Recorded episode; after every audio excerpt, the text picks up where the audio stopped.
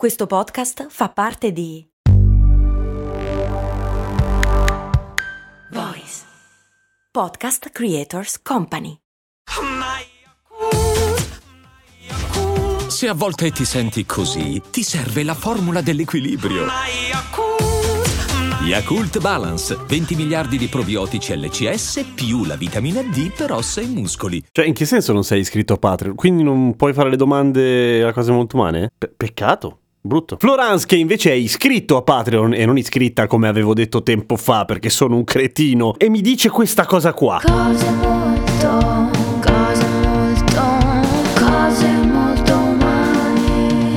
notato oggi guidando una macchina automatica, quando ho dovuto frenare di colpo, anche il mio piede sinistro è andato dove doveva esserci la frizione, in automatico. Quindi la domanda è, ma la muscle memory come funziona? Ed esiste veramente? Oh, caro Florence, ti capisco perfettamente, tu hai schiacciato la frizione virtuale, io quando ho guidato una macchina automatica ho inchiodato in mezzo alla strada perché pensavo fosse la frizione, invece era il freno. Ma a parte questo, allora, sì, esiste, solo che muscle memory è un false friend infamissimo perché la memoria muscolare in italiano è tutta un'altra cosa, non c'entra niente con la muscle memory in inglese che si chiama memoria procedurale. La memoria muscolare invece in italiano è il fatto che i muscoli quando sono aumentati di volume perché sei uno che fa palestra e quindi si pompa di brutto, quando smette e poi riprende, ecco, si rigonfiano, cioè ritornano al volume originale molto più rapidamente, come se si ricordassero appunto quanto erano grossi e quanto era spesso il loro padrone. Il velato astio nei confronti di chi fa palestra e si tiene in forma è naturalmente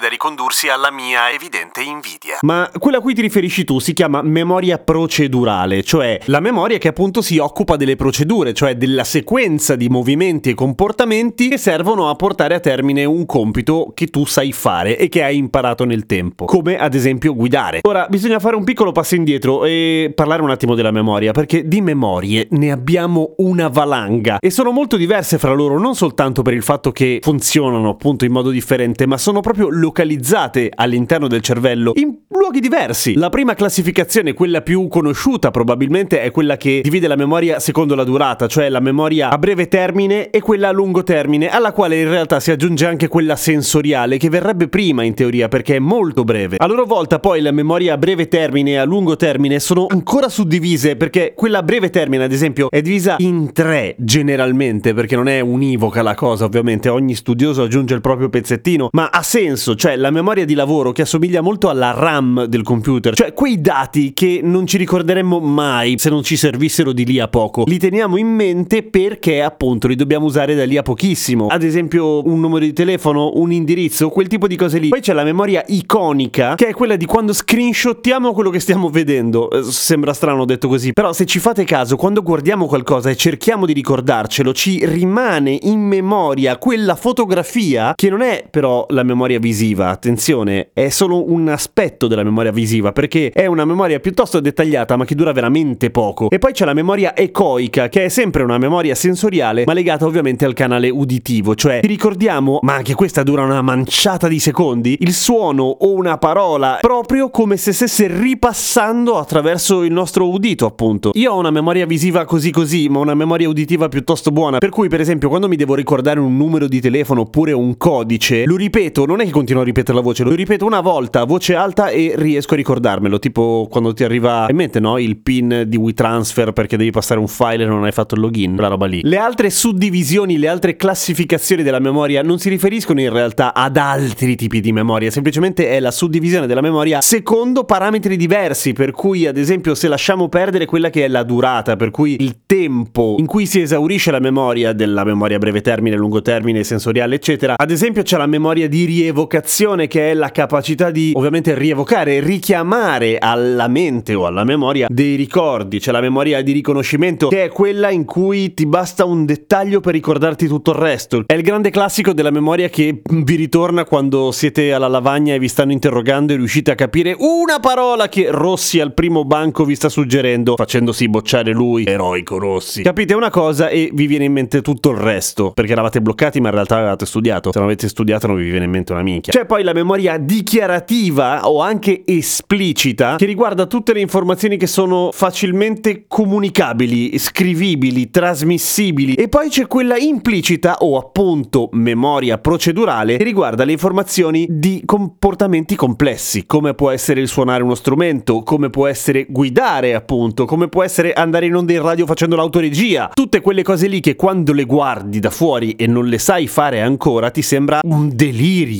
una quantità di movimenti impossibili che poi a un certo punto con la pratica diventano appunto automatici. Queste due memorie utilizzano due aree del cervello diverse ad esempio. Quella dichiarativa, quella comunicabile, guarda caso, risiede nella corteccia cerebrale, in quella parte che abbiamo raccontato così un po' veloce un po' di volte qua a cose molto umane, che è comunque legato alla parte più evoluta del cervello umano. Quella procedurale ha sede nelle parti un po' più antiche del cervello, come l'ippocampo, e ha senso dal momento che gli umani sono fra i pochi che possono comunicare le proprie memorie, ma per niente gli unici animali che possono fare delle procedure, al contrario. Di solito gli animali nascono imparati, mentre noi dobbiamo imparare per molto tempo perché nasciamo un po' più stupidi degli altri. La cosa divertente è che la memoria procedurale, essendo più radicata nel, nei ricordi, se vuoi, o comunque nel firmware del nostro cervello, ogni tanto succede che ci sono pazienti che non riescono più, ad esempio, a parlare perché hanno subito lesioni neurologiche, ma riescono tranquillamente a fare quello che sapevano fare quando stavano bene dal punto di vista della memoria procedurale, appunto, per cui se sapevano suonare continuano a saper suonare uno strumento. Chi perde la memoria, cioè subisce una grave amnesia per cui perde ad esempio qualunque consapevolezza della propria identità, difficilmente perde la memoria procedurale. Ora, di solito nei film questa cosa è molto romanzata, ma nei personaggi in cui si perde la memoria, loro stessi ricostruiscono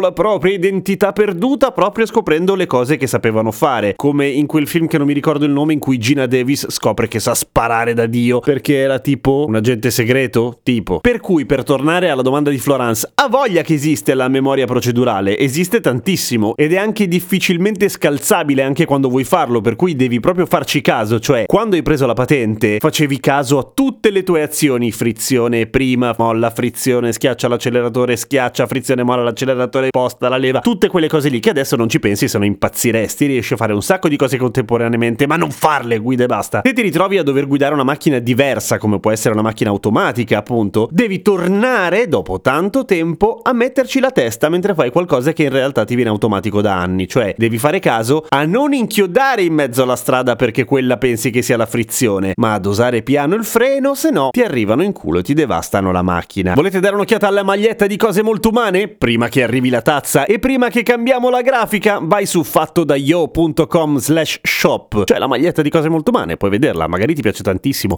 magari ti fa schifo e scopri che comunque costa meno di 20 euro spedizione inclusa. Bella! A domani con cose molto umane.